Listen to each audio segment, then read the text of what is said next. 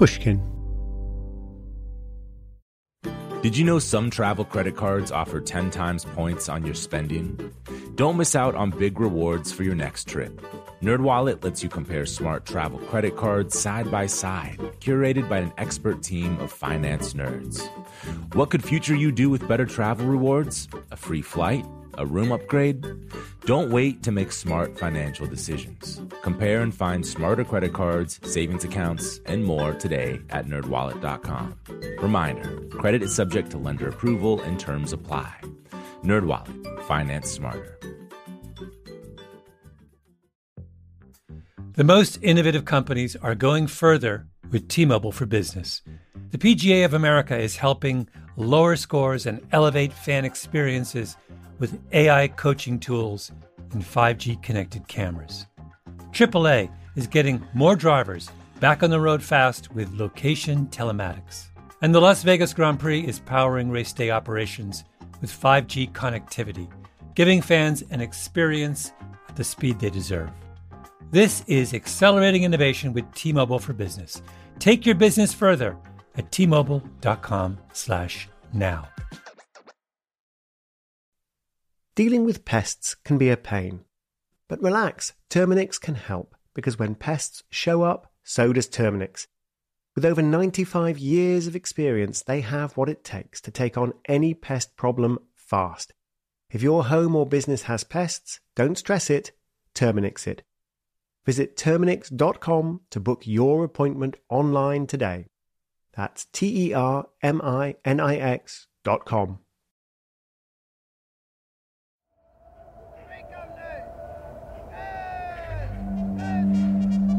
The Grand Barracks at Scutari in Istanbul were said to be the largest in the world when they were completed in the 1820s. By the 1850s, a grim war would turn them into the world's largest hospital.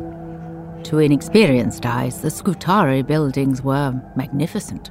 To ours, in their first state, they were truly whited sepulchres, pest houses. Those are the words of a British nurse named Florence Nightingale. She sailed out to Istanbul during the Crimean War, a pointless conflict between Russia and an alliance including the British. Nightingale arrived late in 1854 with a small team of nurses. Their task was to assist in the care of wounded British soldiers coming back from the battlefront to the hastily converted barracks hospital at Scutari. What did they discover waiting for them? Oh, you gentlemen of England can have little idea from reading the newspapers of the horror and misery of operating upon these dying and exhausted men. That this is the kingdom of hell, no one can doubt. Within days of her arrival with fewer than 40 nurses, hundreds of casualties started arriving every day from the fighting in the Crimean Peninsula. These men were bleeding from abdominal wounds, their faces black with gunpowder and mud, their bodies crawling with vermin. After each man died, he'd be stitched up in his own blanket and carried to a mass grave, making space for the next to take his bed. As for the hospital itself, Nightingale was appalled by the conditions and the shambolic organisation. The heating system didn't work, and there was no clean water. The army supply chain sent the wrong equipment to the wrong place at the wrong time as a matter of routine. And they also seemed to delight in refusing to deal with Nightingale, a woman in a man's world. No mops, no plates, no wooden trays, no slippers, no shoe brushes, no blacking, no knives and forks, no spoons, no scissors for the cutting of men's hair, which is literally alive, no basins, no toweling, no chloride of lime. What unfolded that winter was a catastrophe. In January 1855, the British Army in Crimea lost one man in ten to the ravages of diseases such as dysentery and cholera. Many of them died at the hospitals in Scutari. Infectious disease tore the British Army to shreds. Back in the UK, the reputation of the generals and politicians was also in tatters. One figure alone emerged with reputation intact Florence Nightingale. The leader of the nurses in Istanbul was celebrated as the Lady with the Lamp, a near religious icon of gentleness and dedication, and the most famous woman in the British Empire, except Queen Victoria herself. There is not one of England's proudest and purest daughters who at this moment stands on so high a pinnacle as Florence Nightingale. The soldiers loved her too. If there is any angels on earth, she is one. What glory to see her delicate form gliding about amongst hundreds of great rough soldiers, and to see the looks of love and gratitude that they cast on her beloved face. It would be a brave man that dare insult her. I would not give a penny for his chance. In May 1855, with conditions at her hospitals improving, Florence Nightingale sailed to the front in Crimea, where she was moved both by the spectacle and by the devotion of the men the men of the 39th Regiment turned out and gave Florence Nightingale three times three as I rode away. There was nothing empty in that chair. Florence Nightingale was becoming a saint. But the battle with disease that had shaped her reputation was about to take a sudden turn. On the 13th of May, a few days after arriving in Crimea, and just a day after her 35th birthday, she collapsed. The rumours quickly spread around the British Army. Florence Nightingale was dying. I'm Tim Harford, and you're listening to Cautionary Tales.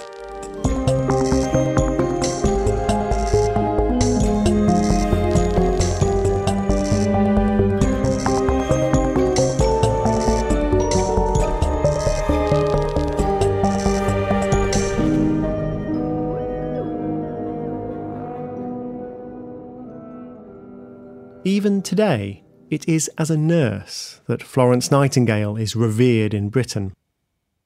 25 years ago, my mother took her last breath in a Nightingale hospice. Nightingale's face adorned British banknotes and the front cover of magazines during the COVID 19 pandemic. All hail the hand washing queen. And we even named our emergency COVID hospitals the Nightingale hospitals. Nightingale is the ultimate nursing icon. It's as though she had died the day she collapsed in Crimea in May 1855 at the age of 35. Her mission as a nurse had been accomplished, her march to heaven was assured, and there was nothing more to be said, which is strange. Because despite the trauma and the sickness staying with her, Nightingale lived until she was 90 years old. And she didn't bask in her celebrity nor retire to her country home. She had a much bigger battle to fight. One woman and a hand picked team of geeks versus the entire military and medical establishment of the country, with hundreds of thousands of lives at stake. That huge fight is what this cautionary tale is about. That, and the strangely modern weapon she used. Because Florence Nightingale was not only a nurse, she was also, and I mean this as a most sincere compliment, a total nerd. She became a statistician, the first female fellow of the Royal Statistical Society, and an honorary member of the American Statistical Association. She was a master of data visualization. If you wanted to be dismissive, and some people do, you'd say she was very good at drawing pretty diagrams. But those pretty diagrams changed the world. This is the story of how to fight for a public health revolution armed with a souped up pie chart. I don't need to tell you how ubiquitous data visualization is. Everywhere we look, whether we check social media, turn on rolling news, or flip through a newspaper, we see graphs and charts, flashy pictures of data designed to persuade us of something. They're not just decorations. These graphs push and pull us into taking high stakes decisions. COVID 19 reminded us of just how high the stakes can be. People have lived or died because of the decisions they've made after looking at a chart on Facebook. That's why I wanted to understand what Florence Nightingale did with graphs and how she did it. But the deeper I went into the Florence Nightingale archives, the stranger the story became. And it raises a question If graphs are so powerful, shouldn't we worry about how that power is used?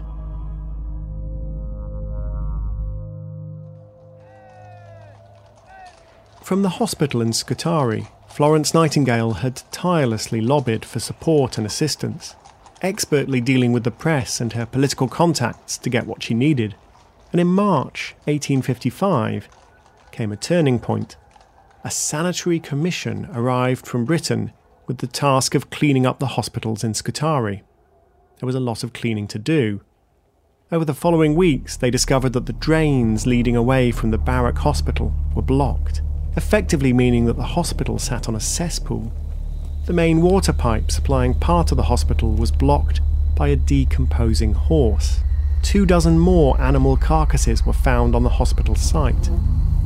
Prefabricated privies had been built in the central courtyard, but excrement was leaking out of the trench beneath them and into an adjacent water tank. By late March, the army was carrying out the Commission's recommendations clearing and flushing the sewers, cutting air vents in the ceilings, removing rotten wood floors, and whitewashing everything. The Sanitary Commission is really doing something and has set to work burying dead dogs and whitewashing walls, two prolific causes of fever. The death toll was far lower after the Commission had done its work than before. It was a perfect example of what could be achieved to save lives with simple cleanliness and keeping sewage away from the water supply, and Nightingale did not forget the lesson. When Florence Nightingale returned from the war, Queen Victoria summoned her for a royal audience. Ah, Miss Nightingale. Your Majesty? We have heard so much about you. Nightingale didn't think much of Victoria. She is the least self reliant person I've ever known. but the Queen could be useful to her. Florence Nightingale had returned from the kingdom of hell with a mission. She wanted to make sure the awful toll of disease in Scutari never happened again in any British hospital anywhere in the world. So Nightingale persuaded Victoria to support a royal commission investigating the health of the army. As a woman, Nightingale was unable to sit on the commission herself, but she assembled her geek allies and worked behind the scenes to figure out the problem. She turned down Queen Victoria's offer of a suite at Kensington Palace. There would be far too many visitors. Instead, she took rooms at a low rent London hotel. So, what had been the underlying cause of the death toll in the Scutari hospitals? To modern eyes, the answer is obvious. Disease spreads thanks to poor hygiene, poor ventilation, and contaminated water, and the hospitals in Scutari suffered from all three. It was not so obvious to Nightingale. Germ theory didn't exist in the 1850s. But although the science was mysterious, Nightingale was one of a group of Victorian thinkers who were convinced that one way or another, good sanitation should help. With her ally, the great statistician William Farr, she assembled and examined the data. Farr and Nightingale became convinced that wherever they looked, premature death went hand in hand with open sewers, bad ventilation, and unclean conditions. It wasn't just about the Crimean War, it was an ongoing public health disaster in barracks, civilian hospitals, and beyond. The pair began to campaign for better public health measures. And here, the epic battle was joined, they faced powerful opposition. The government didn't want an embarrassing report about the Crimean War, already regarded as a fiasco. The Queen, of course, was an instinctive conservative whose idea of reform was to replace one over promoted bureaucrat with another. And neither the army nor the medical profession cared to take instructions from a woman, not even the Angel of Scutari, Florence Nightingale. In any case, they believed she was surely wrong. A couple of years after the end of the Crimean War, in 1858, the chief medical officer, John Simon, acknowledged that contagious diseases such as cholera and dysentery were a cause of premature death in every civilized country, but that they were practically speaking, unavoidable. These diseases just happened, said John Simon. And yes, they killed people. Deal with it. And don't take any lessons from Florence Nightingale. Nightingale was outraged at the complacency. The deaths from disease in British Army barracks were criminally high. It was just as bad, she said, as it would be to take 1,100 men out upon Salisbury Plain and shoot them. The same for civilian hospitals, private homes, slums, all over the country. Men, women, and children were dying. And self satisfied men like John Simon insisted that these deaths were, practically speaking, unavoidable. The chief medical officer, the generals, and the entire British establishment stood against her. Her geek sidekick, statistician William Farr, warned her to be careful. Well, if you do it, you will make yourself enemies. After what I've seen, I can fire my own guns. And the 19th century heroine had a 21st century weapon. It was a diagram. As a loyal listener to cautionary tales, you probably consider yourself pretty smart, and you are. But how smart is your wallet? When you're looking to upgrade your wallet, it's time to turn to NerdWallet. Their expert team of nerds has the financial smarts to help you find the right financial products for you. Before NerdWallet, you might have paid for vacations with whatever was in your wallet, but you could have been missing out on miles you didn't even know you were leaving on the table. Now you can get a new card with more miles and more upgrades. What could future you do with more travel rewards? A hotel upgrade, lounge access? Wherever you go next, make it happen with a smarter travel credit card. Don't wait to make smart financial decisions. Compare and find smarter credit cards, savings accounts, and more today at nerdwallet.com. Nerdwallet, finance smarter. As with all cards, credit is subject to lender approval and terms apply. The most innovative companies are going further with T Mobile for Business. The PGA of America is helping lower scores and elevate fan experiences with AI coaching tools and 5G connected cameras. AAA is getting more drivers back on the road fast with location telematics. And the Las Vegas Grand Prix is powering race day operations with 5G connectivity, giving fans an experience at the speed they deserve. This is accelerating innovation with T-Mobile for Business. Take your business further at t-mobile.com/now.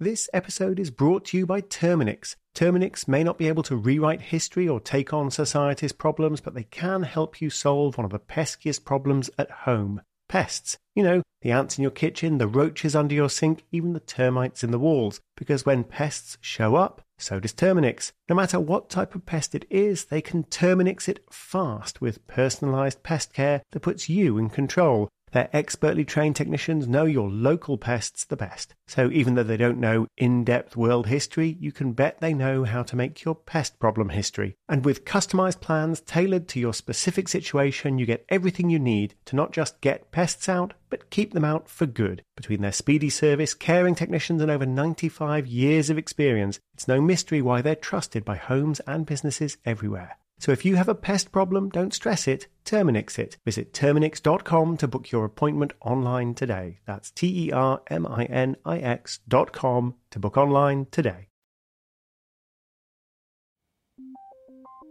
It's not an accident that these days we're surrounded by graphs and charts. They're the sweet spot between solid statistical evidence on one hand and shareable GIFs and filtered photos on the other. Hard data plus striking images Scientific evidence backs up what any news editor or social media consultant will tell you. Graphs attract attention, and they persuade people. Researchers at Tufts Visual Analytics Lab found that people formed an impression of a graphic within 500 milliseconds, just half a second. That's far too brief to understand what the graph is about, but it's not too brief to think, what a mess, or, ooh, shiny. We respond to images without conscious thought. Another team of researchers, data scientists at New York University, showed people evidence about practical policy questions.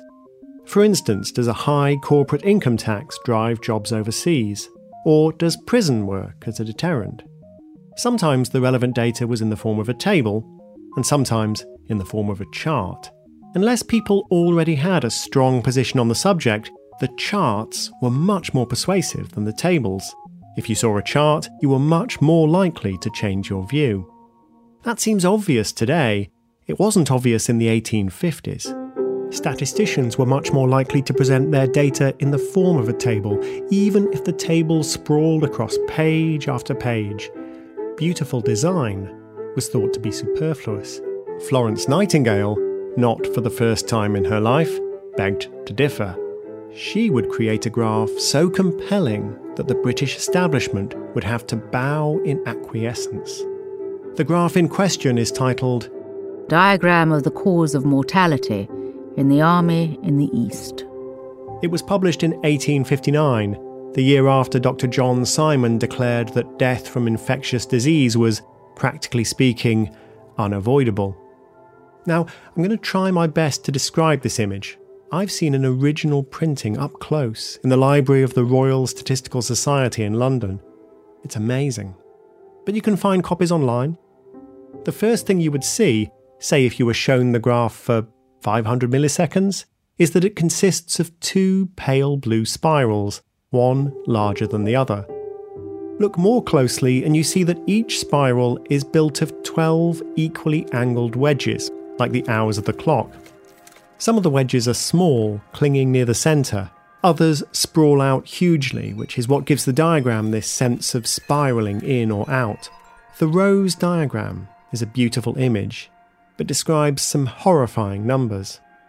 Each of the wedges represents the deaths in a particular month, and the two circles describe the loss of life over two years, from April 1854 to March 1856. The first circle spirals out like a snail. October is not too grave. November, when Nightingale arrived at the hospital in Scutari, is worse. December is worse still, January and February are awful. Swollen wedges of blue so large that they threaten to bleed off the edge of the page itself. In the centre of the diagram are tiny black and red wedges. They indicate a handful of deaths from miscellaneous causes and from wounds. The huge blue wedges show the overwhelming death toll from infectious diseases. No one ever made a decision because of a number. They needed a story. So said Daniel Kahneman and Amos Tversky, the two psychologists whose collaboration would win Kahneman a Nobel Prize after Tversky's death. And Florence Nightingale's diagram, more than anything, is a story. The first half of that story is a catastrophe, but the second circle continues the narrative in April 1855, just after the Sanitary Commission arrived in Scutari. The change is dramatic the circle is much smaller. And while the first circle spiraled outward in an ever worsening death count, the second circle shrinks inward as the casualties dwindle. It's a tale with two halves.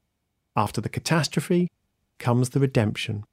In between the two of them, flushing out the sewers, carting away the dead horse, disinfecting the hospital buildings.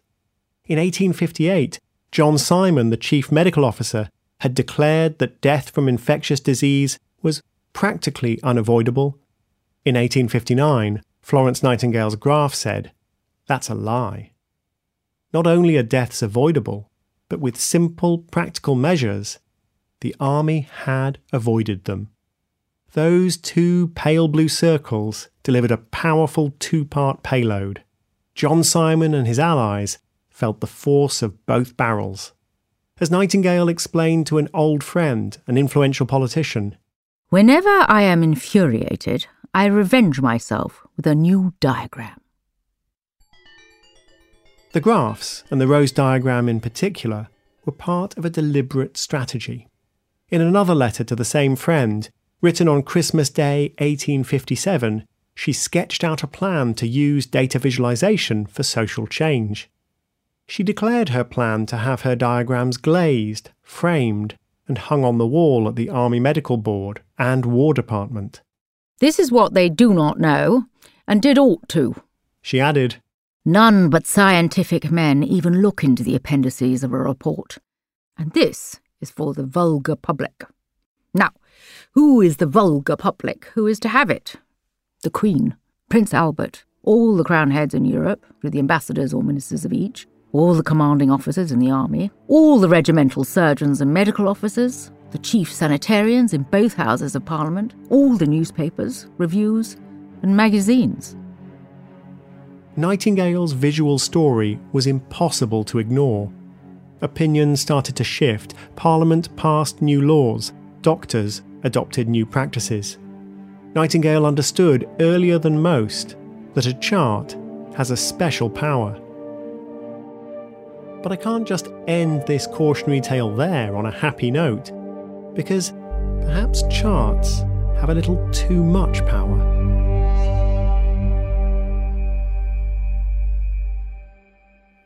Our visual sense is potent, so potent that we even use the phrase, I see, as a direct substitute for I understand. Seeing can be believing, but seeing can also mean fooling yourself. Edward Tufte, perhaps the most influential graphical guru alive, understands the power of visual explanation as well as anyone. His books include Envisioning Information and Beautiful Evidence. But we can envision misinformation too, and it can be just as beautiful, and we can now share it with a click. In mid March 2020, as we were just beginning to grasp the enormity of the unfolding pandemic, Eric Feigl-Ding, an epidemiologist with a large following and a quickfire style, fired off a graph from the Centers for Disease Control with a warning Newsflash for young people you are not invincible. You're just as likely to be hospitalized as older generations. Even CDC says so. But the CDC's graph didn't show that at all. It showed that vastly more over 45s than under 45s were in hospital. But it was easy to misunderstand the graph if you didn't look closely at the tiny, tiny labels on the axes. And who looks at the tiny, tiny labels, eh? And so, an epidemiologist who should have known better but was just a little too eager to tweet unwittingly spread misinformation to his 300,000 followers. It gets worse.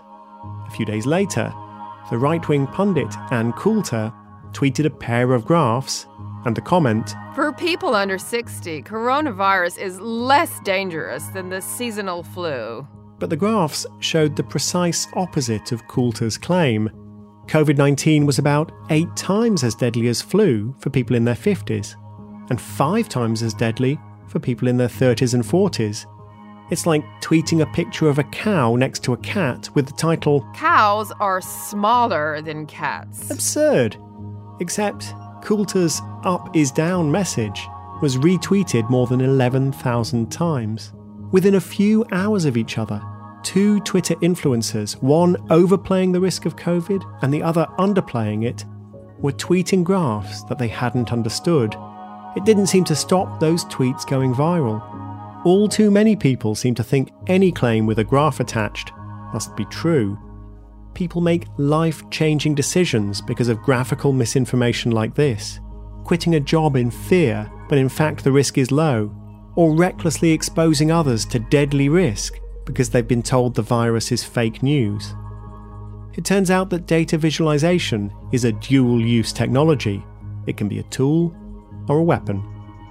Florence Nightingale was perhaps the first person in history to grasp that a well designed graph based on solid data can be remarkably persuasive. Experience has taught us the unfortunate lesson that a badly designed graph, or a graph based on flimsy data, well, they can be remarkably persuasive too.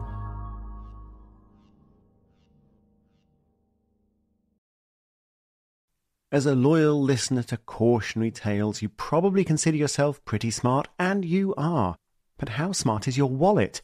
When you're looking to upgrade your wallet, it's time to turn to NerdWallet. Their expert team of nerds has the financial smarts to help you find the right financial products for you. Before NerdWallet, you might have paid for vacations with whatever was in your wallet, but you could have been missing out on miles you didn't even know you were leaving on the table Now you can get a new card with more miles and more upgrades. What could future you do with more travel rewards? A hotel upgrade, lounge access? Wherever you go next, make it happen with a smarter travel credit card. Don't wait to make smart financial decisions. Compare and find smarter credit cards, savings accounts, and more today at nerdwallet.com. Nerdwallet, finance smarter. As with all cards, credit is subject to lender approval and terms apply. The most innovative companies are going further with T Mobile for Business. The PGA of America is helping lower scores and elevate fan experiences with AI coaching tools and 5G connected cameras. AAA is getting more drivers back on the road fast with location telematics. And the Las Vegas Grand Prix is powering race day operations with 5G connectivity, giving fans an experience at the speed they deserve. This is accelerating innovation with T-Mobile for Business. Take your business further at t-mobile.com/now. This episode is brought to you by Terminix. Terminix may not be able to rewrite history or take on society's problems, but they can help you solve one of the peskiest problems at home pests. You know, the ants in your kitchen, the roaches under your sink, even the termites in the walls. Because when pests show up, so does Terminix. No matter what type of pest it is, they can Terminix it fast with personalized pest care that puts you in control. Their expertly trained technicians know your local pests the best. So even though they don't know in depth world history, you can bet they know how to make your pest problem history. And with customized plans tailored to your specific situation, you get everything you need to not just get pests out, but keep them out for good. Between their speedy service, caring technicians, and over 95 years of experience, it's no mystery why they're trusted by homes and businesses everywhere. So if you have a pest problem, don't stress it, Terminix it. Visit Terminix.com to book your appointment online today. That's T E R M I N I X.com to book online today. There is a strange twist in this story. Because while Florence Nightingale is revered by many graphic designers, many others despise her rose diagram. Edward Tufte, the influential author of Beautiful Evidence, criticized the graph on his website. The inherent problem is the difficulty of making good comparisons across the wedges. In general, for such small data sets, tables will outperform graphics. The diagram's unclear, and since there aren't that many numbers to portray, Nightingale should simply have used a table. Nightingale's statistical contemporaries would have agreed, but I've seen the data in Nightingale's graph presented as a table, and the first thing that sprang to mind was Nightingale's own comment to her friend in that Christmas Day letter of 1857. In this form, printed tables and all in double columns, I do not think anyone will read it.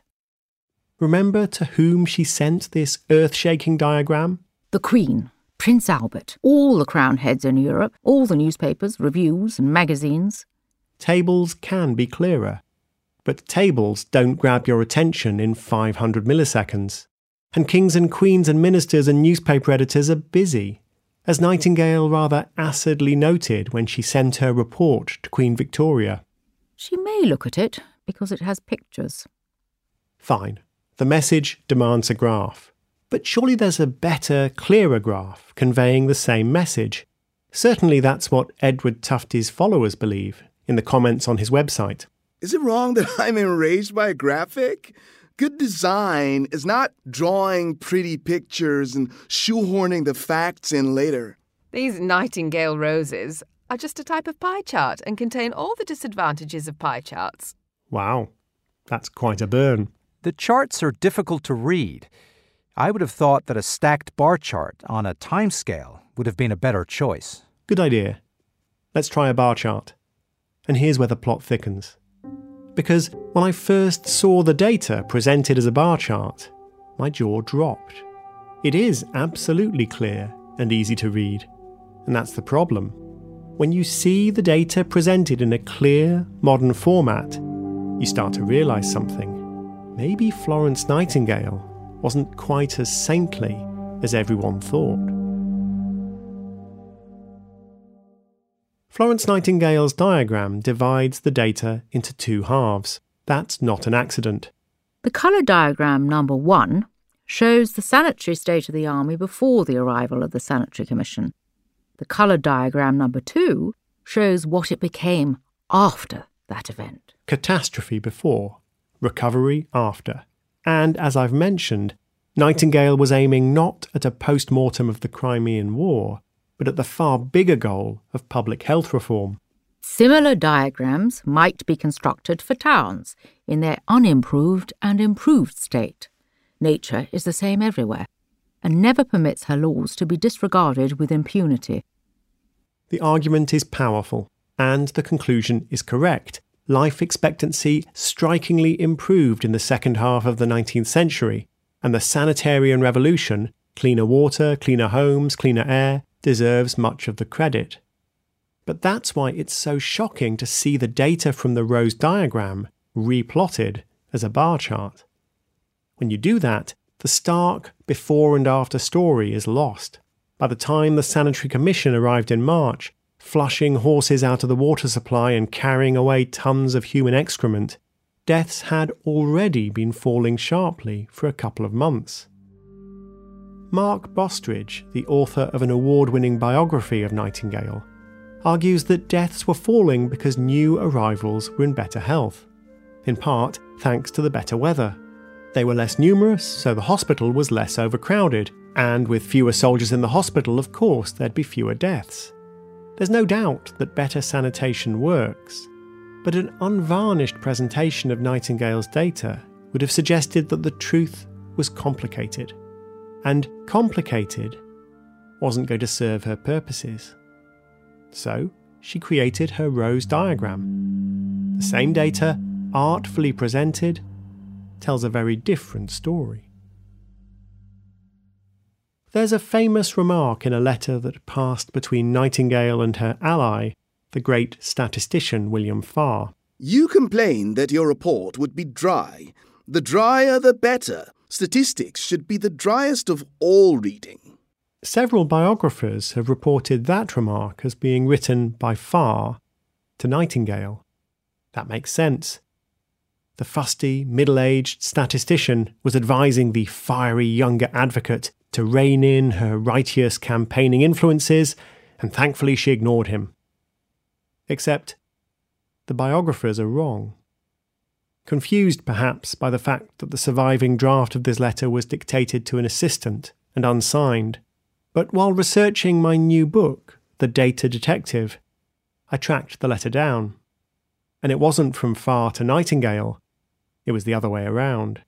You complain that your report would be dry. The drier, the better. Statistics should be the driest of all reading. She was telling him to play it straight and avoid editorializing. Solid evidence first, she said, and worry about the sales pitch later. Good advice for any scientist. In the same letter, she added, We want facts. Factor, factor, factor is the motto which ought to stand at the head of all statistical work. It's puzzling. How could she produce the famous Rose diagram, an artfully constructed piece of statistical storytelling, while being the same person who told William Farr to keep it dusty dry? My guess is that she was far too clever to build an argument on shaky foundations. The more spectacular the statistical acrobatics, the more solid the numbers needed to be. But it's just a guess. I don't know. I don't even know if this cautionary tale has a happy ending. If the end justifies the means, I suppose it does, because she won. Nightingale and her allies saved countless lives, transforming the health of Victorian Britain and arguably of the world. Most of Nightingale's campaigning took place while she was confined to her bedroom by the long illness she had acquired in Crimea, and she emerged triumphant. Germ theory had vindicated her focus on hygiene and public health. Her sanitarian reforms had been broadly implemented. The everyday health of ordinary citizens had been transformed. Even Dr. John Simon, it seems, had quietly recognised his mistake he published a collection of his essays, and without acknowledging the change, He altered the line that said that deaths from disease were, practically speaking, unavoidable. Instead, saying they were, in some degree, unavoidable. From saying, there's nothing we can do to save lives, John Simon had softly sidestepped into saying, well, we can't save everyone. Florence Nightingale and her rose diagram had defeated him. But let's be careful. Because it seems that if you give us 500 milliseconds alone with a pretty graph, we're all suckers. The first data visualization to change the world did so by exploiting our visual gullibility. Florence Nightingale's beautiful graphic proved a powerful weapon. And now it's a weapon that anyone, with any motive, can pick up and use. Key sources for this episode include Mark Bostridge's biography and Lynn McDonald's collected works of Florence Nightingale, Hugh Small's presentation to the Royal Statistical Society, and my own book, The Data Detective 10 Easy Rules to Make Sense of Statistics. For a full list of references, see timharford.com. Cautionary Tales is written by me, Tim Harford, with Andrew Wright. It's produced by Ryan Dilley and Marilyn Rust. The sound design and original music is the work of Pascal Wise. Julia Barton edited the scripts. Starring in this series of cautionary tales are Helena Bonham Carter and Jeffrey Wright, alongside Nizar Eldarazi, Ed Gaughan, Melanie Gutteridge, Rachel Hanshaw, Kobna Holdbrook Smith, Greg Lockett, Messiah Monroe, and Rufus Wright. This show wouldn't have been possible without the work of Mia Lobel, Jacob Weisberg, Heather Fain, John Schnaars, Carly Migliori, Eric Sandler, Emily Rostek, Maggie Taylor, Daniella Lakhan, and Maya Koenig. Cautionary Tales is a production of Pushkin Industries. If you like the show, please remember to rate, share, and review.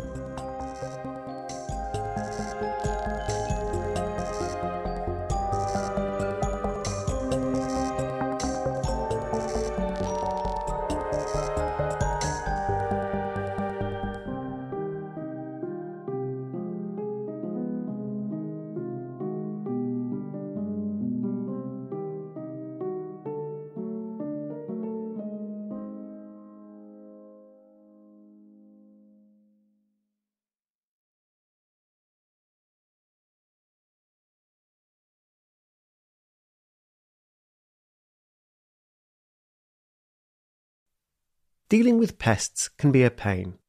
But relax, Terminix can help because when pests show up, so does Terminix.